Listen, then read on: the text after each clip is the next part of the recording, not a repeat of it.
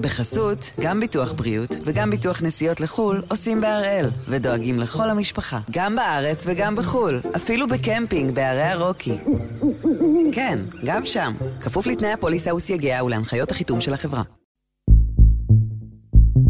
היום יום רביעי, 8 במרץ, ואנחנו אחד ביום, מבית N12.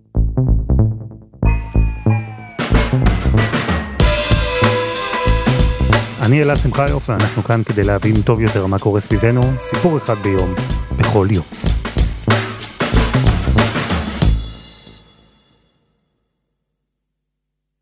קצת לפני הבחירות, יושב ראש מפלגת עוצמה יהודית עשה את מה שפוליטיקאים עושים קצת לפני בחירות. הוא סייר בשוק מחנה יהודה בירושלים. איתמר בן גביר הסתובב שם עם התומכים שלו, שהלכו לידו ושרו בקול גדול. עד שאחד מהם סטה מהטקסט, ובלי הרבה מחשבה כנראה, שר משהו אחר.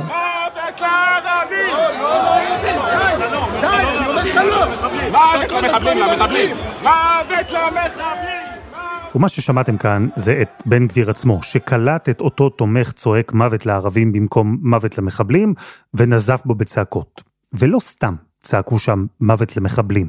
זו אחת מהבטחות הבחירות המרכזיות של איתמר בן גביר ושל עוצמה יהודית, עונש מוות למחבל שרצח אדם בפיגוע טרור. השבוע ההצעה הזו עברה בקריאה טרומית בכנסת. כך שדווקא בימים הללו אנחנו מעבירים את חוק עונש מוות למחבלים. אני חושב שחוק הזה הוא חיוני, הגיוני, ימנע פיגועי אה, חטיפה, ימנע אה, פיגועי מיקוח, ובעיקר, בעיקר, בעיקר יכול להרתיע את הטרוריסטים. זה יום חשוב. אלא שלא בטוח עד כמה ואם בכלל ההצעה הזאת תתקדם מכאן. כי עונש מוות למחבלים רוצחים זו פרקטיקה שמצליחה להכיל בתוכה המון היבטים, מדת ועד ביטחון, מפסיכולוגיה ועד משפט, ולמרות שיש את מי שטוען שזה כלי חשוב, הכרחי ומוסרי להילחם בטרור, יש אחרים שטוענים שהנזק עולה על כל תועלת אפשרית. אז הפעם אנחנו עם חוק עונש מוות למחבלים.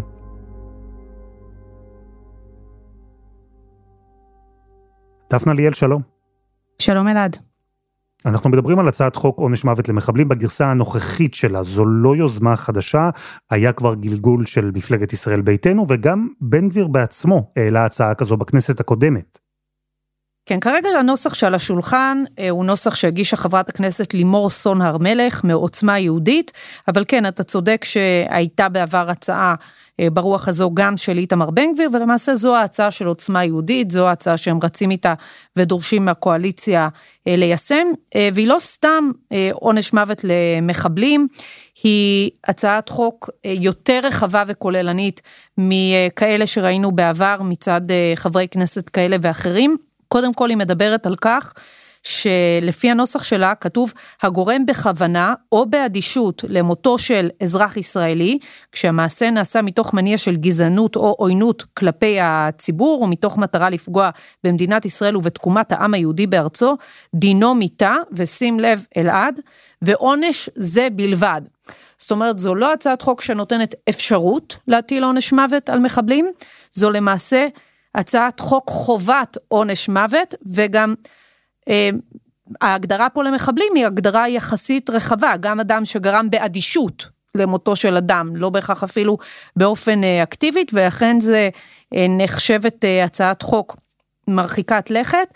בנוסף הם קובעים שהעונש לא צריך להיות פה אחד, זאת אומרת מספיק ש, שרוב מהשופטים קובע להטיל עונש מוות, אז הנושא הזה תקף, אתה יודע, עונש כל כך חריג, כל כך אה, חמור, אה, ניתן היה לצפות שידרשו שהדבר הזה יקרה פה אחד, אז גם פה נותנים איזושהי הקלה לעומת הצעות שראינו בעבר בהקשר הזה, ובנוסף הם כותבים שלא ניתן יהיה להקל במי שגזרו עליו עונש מוות, זאת אומרת, יש פה מין חישוק על חישוק על חישוק על חישוק, כדי לוודא שהדבר הזה באמת יקרה, והמחבלים ייענשו במיתה. יש הגדרה של אה, מחבל בהצעה הזו, נכון? זה מחבל שפועל על רקע לאומני נגד יהודים בלבד. חד משמעית, כי רשום, מתוך מטרה לפגוע במדינת ישראל ובתקומת העם היהודי בארצו. ואתה יודע, בחקיקה כל, כל אות היא חשובה, אה, אז כן, בהחלט אין ספק שזה עונש מוות למחבלים ערבים בלבד, לא חוק עונש מוות אה, לטרור אה, יהודי. מה הרציונל מאחורי הצעת החוק הזו? איפה לדעת היוזמים שלה עונש מוות למחבלים יכול לסייע? למעשה, היום כבר קיים עונש מוות בחוק למחבלים, ויש אפשרות להטיל את העונש הזה כבר היום, והלכה למעשה זה לא קורה, זו לא הפרקטיקה הנוהגת, אה, התביעה לא מבקשת, זה לא מה שגוזרים, ו- ובסופו של דבר זה לא קורה. ולכן אתה רואה פה הצעת חוק שהיא מאוד מאוד מרחיקת לכת, כדי למעשה לחייב, לאלץ את המערכת ללכת לכיוון הזה, לא להשאיר להם שום אה, פתח, ואתה יודע, התפיסה מאחורי זה, אתה כמובן מכיר אותה, שזה בכל זאת ירתיע, שזה יגרום לאנשים לחשוב אלף פעמים, כל אדם שרוצה לצאת ולפגע, ידע שבוודאות כך זה אה, יסתיים, אה, והם רואים בזה כלי ענישה אפקטיבי ומרתיע. זהו שהיום בית דין צבאי יכול לגזור עונש מוות בהחלטה פה אחד של שופטים, זה קרה בעבר, אבל העונשים האלה הומתקו למאסרי עולם. וזה בין היתר בגלל התנגדות של מערכת הביטחון לפרקטיקה הזו, לעונש מוות למחבלים. כן, אין ספק שמערכת הביטחון מתנגדת אה, להצעת החוק הזו, הם רואים בה הצעה לא יעילה, אה, קודם כל מן הטעם שרוב האנשים שיוצאים לבצע פיגוע לוקחים בחשבון שהם ישלמו עליו בחייהם כבר בשטח, אנחנו מכירים את הדיווחים על מחבלים שנוטרלו וכדומה, ברור שבישראל כשיש אירוע מהסוג הזה, גם מערכת הביטחון וגם האנשים בשטח אה, עושים הכל כדי מה שנקרא לנטרל את המחבל, ולכן הם אומרים, מי שיוצא לבצע פיגוע כבר לוקח בחשבון שזה יהיה המחיר, ולכן צריך לראות למה עוד זה יגרום אם הם לא מקבלים את התזה שאומרת שהדבר הזה אפקטיבי להרתעה, והם טוענים שזה יתסיס מאוד את השטח, בסוף הרי... אם תהיה פה פרקטיקה, אז בסוף יהיו אירועים שישראל מוציאה להורג מחבל, ודאי זה גם יהיה פומבי, כמו שאני אה, מניחה שיוזמי ההצעה רוצים, אם זה כלי הרתעתי, אז תחשוב שיהיו תמונות, אבל אתה יודע, להתחיל אה, לעסוק בדבר הזה, הם לא רואים בזה משהו שירגיע את השטח, אלא הפוך, יתסיס, אה, ובגלל זה הם גם ביקשו דיון בקבינט, רצו להראות את ה... להציג את הטיעונים מנגד שלהם וכדומה, וכן, יש התנגדות, עד כמה שידוע לי של כל גורמי המקצוע, שהחוק הזה לא ישיג את uh, מטרתו, וכמובן uh, יש גם את הפן הבינלאומי. איך זה ישפיע על המעמד של ישראל בעולם, על המעמד של מערכת אכיפת החוק שלה, שככה זוכה ל, ליוקרה, מה שמגן על החיילים במקרים רבים וכדומה, יש גם את ההיבטים האלה, שבמובן הזה מרגישים שזה לא יתרום. גם פוליטית זו יוזמה שנויה במחלוקת, היא אמנם עברה עכשיו בקריאה טרומית, אבל בקואליציה יש לא מעט מתנגדים. אה, גם החרדים מתנגדים לזה מסיבות הלכתיות. אה, אני שומעת כל מיני אה, נימוקים למה בדיוק, חלק אומרים שרק הסנהדרין יכול להטיל חוק עונש מוות, חלק באמת חושבים שזה מאוד בעייתי שהאדם גוזר מיתה על אדם אחר, יהיו הנסיבות אשר יהיו. כך או כך החרדים מאוד סולדים מהחקיקה הזאת, הסכימו לתת לבן גביר את ההישג הזה בקריאה טרומית, אבל למיטב ידיעתי הם לא מתכוונים ללכת עם זה עד הסוף. גם אני חושבת שבליכוד יש אה, לא מעט מסתייגים, גם בוועדת שרים לחקיקה זה עלה, אה, מצד חברי כנסת אה, בליכוד, זה גם לא הייתה המדיניות של נתניהו לאורך השנים, ואני אפילו יכולה להזכיר לך שהיו לו על זה עימותים קשים עם ישראל ביתנו, גם אביגדור ליברמן בזמנו שם את זה כהבטחת הבחירות שלו, חוק עונש מוות למחבלים, ונתניהו לא נתן לו את זה, הקואליציה שם, ליברמן פרש בסופו של דבר, אמנם גם על רקע האירועים בעזה, אבל גם על רקע העובדה שהוא לא הצליח לחלץ את זה מנתניהו, הוא לא הצליח להביא את החוק הזה לקו הסיום, וזה יצר תסכול מאוד גדול. לא רק פוליטיקאים, או לא רק ראשי מערכת הביטחון, מתווכחים ביניהם על עונש מוות למחבלים או עונש מוות בכלל. עוד לפניהם התווכחו על הנושא הזה החוקרים, האקדמאים. פרופסור בועז סנג'רו הוא כזה, ראש המכון לבטיחות במשפט הפלילי, מייסד האתר ביקורת מערכת המשפט הפלילי ומלמד במכללות האקדמיות גליל מערבי וספיר. ובעיקר לענייננו, הוא חוקר את עונש המוות ובפרט חוקר עונש מוות למחבלים. בחנתי במחקר מאוד מעמיק את כל הטיעונים שמצאתי, גם ב... זה לא רק בספרות המשפטית, זה כמובן בספרות הפילוסופית, בספרות הקרימינולוגית, גם אה, טיעונים אה, בעד וגם טיעונים בנגד, ולראות אולי זה מוצדק, זו השאלה שנבחנה כאן בפתיחות. בישראל היה עונש מוות על רצח פלילי, אנחנו ירשנו אותו מהבריטים, והיו רוצחים פליליים שנידונו למוות בישראל, היו כמה כאלה. אבל הייתה מחלוקת גדולה, היה קושי להצדיק עונש כזה, ובאמת כל נידוני המוות נשלחו בסוף למאסרי עולם. די מהר האפשרות לגזור עונש מוות לעבריין פלילי בישראל בוטלה. עונש המוות על רצח אה, רגיל אה, בוטל כבר ב-54. עדיין יש לנו בחוק העונשין שלוש עבירות אה, בתחום של בגידה בשעת מלחמה. בחוק השיפוט הצבאי גם יש לא פחות משמונה עבירות עם, עם עונש מוות, אבל בתנאי שזה בתקופת לחימה. ועדיין, נשארו בישראל עונשי מוות לבגידה בזמן מלחמה למשל, או לפושעים נאצים ועוזריהם. פעמיים הוצאו להורג נאשמים בישראל. אדולף אייכמן, כמובן, כולם זוכרים, ומאיר טוביאנסקי, קצין צה"ל שב-1948 הורשע בבגידה, ואחרי שהומת, התברר שהיה חף מפשע. אבל עונש מוות לרצח פלילי, זה משהו שכבר לא כל כך רואים. בישראל, ולא רק אצלנו. יש ממש מגמה עולמית של... ביטול עונש המוות, אם אה, לוקחים אה, נתונים אה, על קרוב ל-200 מדינות חברות באו"ם, אנחנו במצב שב-110 מדינות ביטלו לגמרי את העונש הנוראי הזה. יש 50 מדינות שעדיין מבצעות אותו, אבל התהליך הוא כל הזמן של ביטול. באירופה, מדינה שרוצה להתקבל לאיחוד האירופי, אחד התנאים לכניסה זה לבטל את עונש המוות. אי אפשר להיכנס לאיחוד האירופי עם הנדוניה המכוערת הזו של עונש המוות. בארצות הברית, 50 אחוזים מהמדינות ביטלו. אפשר כמובן להסתכל על זה גם אה, בצורה אחרת ולומר, אבל ב-50 אחוזים עדיין אה, יש אה, עונש מוות, אבל התהליך הוא שכל הזמן עוד ועוד מדינות מבטלות. אם משווים את ארצות הברית כאן לדמוקרטיות אחרות, היא אחת מארבע הדמוקרטיות היחידות שיש בהן עונש מוות, והיחידה המערבית. יש טיעונים בעד, בעד עונש מוות לרוצחים פליליים. גמול, למשל, עין תחת עין, תחושה של צדק במובן הכי בסיסי שלו, כי אדם שלקח חיים של האחר, ראוי שהחיים שלו בעצמו יילקחו. ויש גם את מימד ההרתעה. התקווה שהעונש החמור ביותר ימנע מאנשים לבצע את הפשעים החמורים ביותר. אלא שככל שעבר הזמן, ככל שהתגבש המחקר, התברר שלפחות בנושא הזה, הרתעה עונש מוות לא ממש עובד. דווקא המחקרים האמפיריים, בניגוד לאינטואיציה של רובנו אולי, הם לא כל כך תומכים בזה, כי צריך לבדוק את הדלתא, את ההפרש, כמה הרתעה אנחנו משיגים בעונש מוות, לא מול לשלוח את הרוצח לטיול סביב העולם, אלא מול האלטרנטיבה המקובלת שהיא מאסר עולם. והאם הוכח במחקרים שמשיגים משהו משמעותי במעבר ממאסר עולם לעונש מוות, זה דווקא לא, לא קרה במחקרים, אבל מניחים רבים שעונש המוות הוא באמת אה, מרתיע.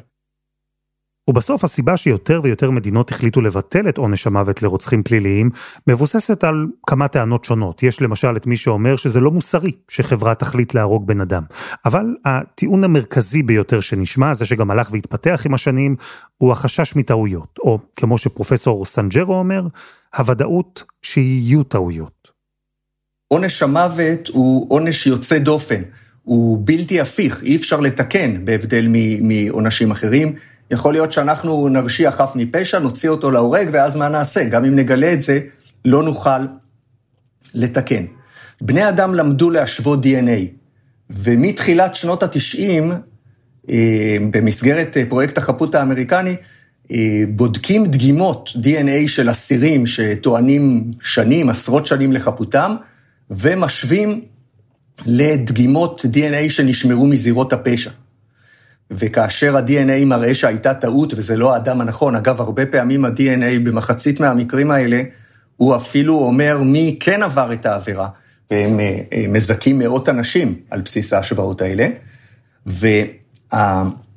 והנתונים שנאספו בפרויקט הזה הוכיחו שזה לא כמו שחשבו פעם, שהרשעה של חף מפשע היא מאורע נדיר, שמתאים לספרות, לקולנוע, אחד למיליון, לא. אנחנו אה, יודעים היום באופן מוכח, שבעבירות החמורות ביותר, רצח ואונס, עם העונשים החמורים ביותר, שבארצות הברית זה לא רק מאסר עולם, זה גם עונש המוות, יש לפחות חמישה אחוזים הרשעות מוטעות של האדם הלא נכון. זה לא אפשרות של טעות, זה ודאות שיש טעויות, כיוון שאנחנו יודעים שיש כל כך הרבה טעויות, אני חושב שאיבדנו את הזכות המוסרית כחברה לגזור עונש מוות על רוצחים. ועדיין, למרות הטיעונים האלה, למרות שאנחנו רואים פחות ופחות עונשי מוות לרוצחים בעולם, למרות הכל, פרופסור סנג'רו העריך שיש קייס מספיק חזק, שיש טיעונים טובים בעד עונש מוות לרוצחים מחבלים.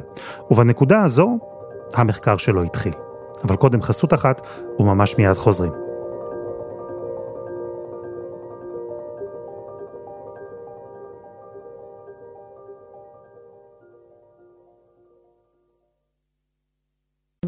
בחסות, גם ביטוח בריאות וגם ביטוח נסיעות לחו"ל עושים בהראל, ודואגים לכל המשפחה, גם בארץ וגם בחו"ל, אפילו בקמפינג בערי הרוקי.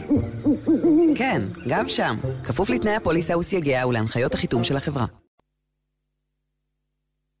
אנחנו עם הצעת החוק לעונש מוות למחבלים, הצעה שעברה בקריאה טרומית בכנסת, אמורה להתקדם להמשך הליכי חקיקה, ואני אומר אמורה כי ההצעה הזו מאוד שנויה במחלוקת. מחלוקת שבאה בין היתר לידי ביטוי גם במחקר המקיף שפרופסור בועז סנג'רו ערך על הנושא הזה בדיוק. וזה לא מובן מאליו, המחלוקת הזו היא לא מובנת מאליה, כי אמנם התוצאה הסופית ברצח שביצע עבריין פלילי, וברצח שביצע טרוריסט, התוצאה הסופית היא זהה, יש קורבן, או קורבנות. אבל המניע הוא שונה, והשוני הזה הוא משמעותי. טרור בא אה, להטיל אה, מורא, להטיל פחד, כדי להשיג מטרות מדיניות. והוא אה, התקפה על חפים מפשע. אז אם אנחנו אה, מוסיפים את, ה, את האלמנט הזה להגדרה של רצח, אנחנו מקבלים אה, פשע עם מאפיינים מיוחדים לעומת הרצח, עם או בלי מרכאות רגיל, ש... גם אנשים שלא מקבלים את עונש המוות על רצח רגיל, הרבה מהם אה, מקבלים את אה, עונש המוות אה, לרצח טרוריסטי. יש עוד הבדלים, כי הנתונים מראים שרוצח במרכאות רגיל, בסבירות גבוהה מאוד לא יחזור לרצוח, אבל טרוריסט, הוא הרי רוצח ממניעים אחרים לגמרי. ולא פעם ולא פעמיים בעבר הוכח שהוא, הרוצח המחבל, כן יחזור לרצוח. זה בין היתר המניע שהוביל עכשיו את חברת הכנסת לימור סון הר מלך, שבעלה נרצח בפיגוע בשנת 2003, ליזום את הצעת חוק עונש מוות למחבלים. כל פעם שאני עוצמת את העיניים, אני רואה את אותו הרגע שהרמתי את העיניים, שראיתי אותם, את אותה חוליה של חמישה מחבלים שעומדת בצד הכביש וצועקת בשאגות, אללהו אכבר. וכל פעם שאני עוצמת את העיניים התמונה הזאת קופצת, וכל מה שאני מבקשת זה רק לישון. ובאיזשהו שלב אני מרימה עיניים ואני אומרת, בורא עולם, או שאתה לוקח את התמונה הזאת, או שאתה מבהיר לי מה יש בתמונה הזאת. למה אני צריכה לראות אותה שוב ושוב ושוב? ואז אני מבינה. אני מבינה שהם לא הסיפור. הסיפור הוא אנחנו. אנחנו ששכחנו מי אנחנו, אנחנו שלא ידענו להגדיר איך להילחם באויב, אנחנו שלא הגדרנו את האויב. הסיפור הוא אנחנו. אותם מחבלים, אותה חוליה, רוצחת לאחר מכן עוד שלושה חיילים, רוצחת לאחר מכן עוד אימא לשמונה ילדים, רוצחת עוד שני בחורים, והם מקבלים שבעה מאסרי עולם. אתם יודעים? כמה שנים לאחר מכן הוא משתחרר בעסקת שליט, אותו מחבל, ואיתו כל החוליה. ועוד דבר, והוא נכון ספציפית בישראל. את היעילות של עונש מוות, את מידת ההרתעה שלו, צריך הרי למדוד אל מול האלטרנטיבה, מול מאסר עולם. אלא שבישראל, לא פעם, אסירים עם דם על הידיים לא משרתים מאסר עולם, הם משוחררים בעסקאות חליפין. אז במקרה כזה, האלטרנטיבה לעונש מוות כבר לא נוראית, לא מרתיעה כל כך. אם דיברנו על החשש מטעות בזיהוי, אז יש טענה שבפיגוע החשש הזה נדיר הרבה יותר, כי המטרה של טרור היא פומביות, לא לכסות עכבות. אז לכאורה, כן, יש לא מעט סיבות להצדיק עונש מוות למחבלים, יש לא מעט טיעונים שאפשר להביא בעד הצעד הזה. אז למה בכל זאת היוזמה נופלת פעם אחר פעם? למה בשנת 2018 חבר הכנסת עודד פורר מישראל ביתנו התלונן שתוקעים את היוזמה שלו לחוק? למה בשנת 2022 הגרסה של איתמר בן גביר נפלה בכנסת? ולמה עכשיו הקואליציה אומרת שהסיכוי שהחוק החדש יעבור כמעט אפסי? כי יש גם לא מעט טיעונים נגד. אז השיקול המוסרי הוא קיים, בישראל מדברים הרבה גם על השיקול ההלכתי, הדתי. יש את מי שמסביר שיש כאן בעיות משפטיות, הרי אם נחליט שעונש מוות ייגזר רק כאשר יש ודאות ברורה, רק אם המחבל נתפס על חם, אז מה יקרה אם מחבל מניח מטען, רוצח המונים ובורח? אבל אלו עניינים שאפשר להתפלפל בהם. בסוף היוזמות האלה נופלות בגלל דבר אחד. השיקול המכריע כאן הוא העמדה העקבית לאורך עשרות שנים של מערכת הביטחון, שאומרת שעונש המוות לא רק שהוא לא יועיל, הוא יפגע במאבק בטרור. ו, ואז בעצם אין, אין טעם, זאת אומרת, אפילו אם מגיעים למסקנה שמבחינה מוסרית אין עם זה בעיה, זה אכן גמולו של ה... בוודאי של הרוצח הטרוריסט, אה, עונש מוות, אבל אנחנו לא נפיק מזה תועלת. אה, למשל, אה, יש חשש שטרוריסטים לא ייכנעו יותר. כי לא יהיה להם בכלל מה להפסיד. אה, יש חשש שאלה שיוצאו להורג אה, יהפכו לקדושים ויהיו מודל לחיקוי. יש חשש שיחטפו בני ערובה, גם ישראלים וגם יהודים, בזמן שמתנהל משפט של אדם, ובוודאי אחרי שהוא נידון אה, למוות, בניסיון לשחרר אותו. יש חשש שזה יגרום נזקים מדיניים לישראל, אה, אה, מול, מול, מול, מול מדינות אחרות, זה ייתפס אה, רע. ההרתעה היא בספק. כבר היום מחבל יוצא לבצע פיגוע כשהוא יודע שיש סבירות גבוהה שהוא לא יחזור בחיים. להפך, איך בכלל אפשר להרתיע במוות מחבלים שמקדשים שהידים? וגם מבחינה מדינית, יש הערכות שהמעמד של ישראל בעולם ייפגע אם החוק הזה יעבור, ובמיוחד בחוק עונש מוות שמנוסח באופן שבו מדברים רק על טרור בהקשר של קבוצת לאום ודת אחת. ההצעה אומרת, אם אני אצטט את, ה, את הסעיף, הגורם בכוונה או באדישות למותו של אזרח ישראל, כשהמעשה נעשה מתוך מניע של גזענות או עוינות כלפי הציבור, כאמור בסעיף 144ו רבתי לחוק זה, ומתוך מטרה לפגוע במדינת ישראל, ובתקומת העם היהודי בארצו, שזו תוספת אה, אווילית אה, שהוסיפו כאן, כי גם כך יש חשש שעונש מוות לא יופעל בצורה שוויונית ו- ובעצם אה, אה, יהיה מופנה רק אה, כלפי קבוצה מסוימת באוכלוסייה, אבל כאן בעצם באים וצועקים את זה. מה זה בתקומת העם היהודי בארצו? מה זה רלוונטי? צריך היה למחוק את המילים האלה, לדבר על, על רצח טרוריסטי. אז פרופסור סנג'רו, אתה התחלת את המחקר וחשבת שיהיה מקום להצדיק עונש מוות למחבלים יותר מאשר עונש מוות לרוצחים פליליים. איך סיימת את המחקר הזה? הגעתי למסקנה שלמרות שה... אה, שעונש המוות על אה, רצח אה, בפעולת טרור ניתן להצדקה חזקה יותר מאשר עונש מוות על רצח רגיל, אם מערכת הביטחון כל כך בטוחה שזה יגרום נזקים, אז, אז בוודאי שאין טעם להפעיל את העונש הזה. הגעתי למסקנה שגם ל, לרצח טרוריסטי זה לא מתאים. דפנה, הטיעונים הרי לא השתנו, מערכת הביטחון עדיין נגד, זה כמעט קונסנזוס. המפלגות החרדיות, גם הן נגד. והחוק, אני חושב שאפשר לומר בוודאות די גבוהה, החוק הזה לא יעבור, גם הפעם. מה זה אומר לגבי בן גביר? זו הרי הבטחת בחירות שלו, הפעם גם אין לו איזה גורם חיצוני שהוא יכול להאשים. קודם כל, אני לא חושבת שהחוק הזה ילך עד הסוף. אה, בניגוד להרבה דברים אחרים שהקואליציה מקדמת, ואני חושבת שהם בהחלט יתקדמו, גם אם יהיו בהם אה, שינויים כאלה ואחרים. פה אני לא רואה את החוק הזה עובר בשלוש קריאות. אני בהחלט מבינה למה הם הולכים לזה, כי בסוף הם רוצים לשכנע את הציבור שלהם שהם אלה שישימו סוף אה, לטרור. המציאות היא כמובן מאוד מאוד מורכבת, זה בדרך כלל אסופה של כל כך הרבה פעולות מודיעיניות, מבצעיות, מהלכים גם של, ה, של הממשלה, שאין פתרון קסם. אבל אתה יודע איך זה פוליטיקאים, הם רוצים ככה משהו לנופף בו, וגם הישג יותר מוחשי שאפשר אה, לבוא איתו בסופו של דבר לבוחר. והשאלה מה בן גביר יעשה היא נגזרת של דברים אחרים. אם הוא יצליח להביא הישגים משמעותיים אחרים, לבוא איתם בסופו של דבר לציבור הבוחרים, הוא בטח לא יפרק את הקואליציה על החוק הזה. ולכן אני חושבת שזה לא נכון לומר שהקואליציה תקום ותיפול על החוק הזה. יכולה להגיד לך שאם ממילא איתמר בן גביר ירגיש שהוא נבלם בכל חזית, שלא נותנים לו לבוא לידי ביטוי, שהוא לא מביא הישגים, שלא יהיה לו עם מה לבוא לבוחרים. אני לא אתפלא אם באיזשהו רגע הוא יבוא ויאמר, לא מממשים את המדיניות שלי, כולל את חוק עונש מוות למחבלים, או שהוא אפילו יתעלה בדבר הזה, ולכן אני פורש. אבל לא זו האמת. האמת היא שבסופו של דבר, אה, בן גביר אה, יישאר בממשלה כל עוד הוא מרגיש שיש לו אה, ככה דברים להתפאר בהם בפני הבוחרים, ואם לא, הוא כבר יבחר על מה, על מה לפרק, או, או לצאת באופן זמני, או להקפיא חברות בקואליציה, יש גם פה הרבה מאוד נוסחאות.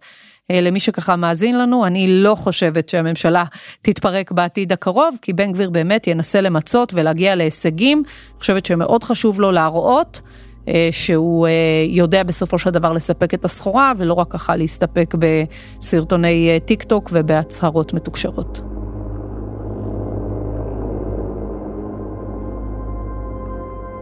דפנה ליאל, תודה. תודה, אלעד. ותודה לפרופסור בועז סנג'רו. וזה היה אחד ביום של N12, אנחנו מחכים לכם בקבוצה שלנו בפייסבוק, חפשו אחד ביום, הפודקאסט היומי. העורך שלנו הוא רום אטיק, תחקיר והפקה רוני ארניב, דני נודלמן ועדי חצרוני, על הסאונד יאיר בשן שגם יצר את מוזיקת הפתיחה שלנו, ואני אלעד שמחיוף, אנחנו נהיה כאן גם מחר.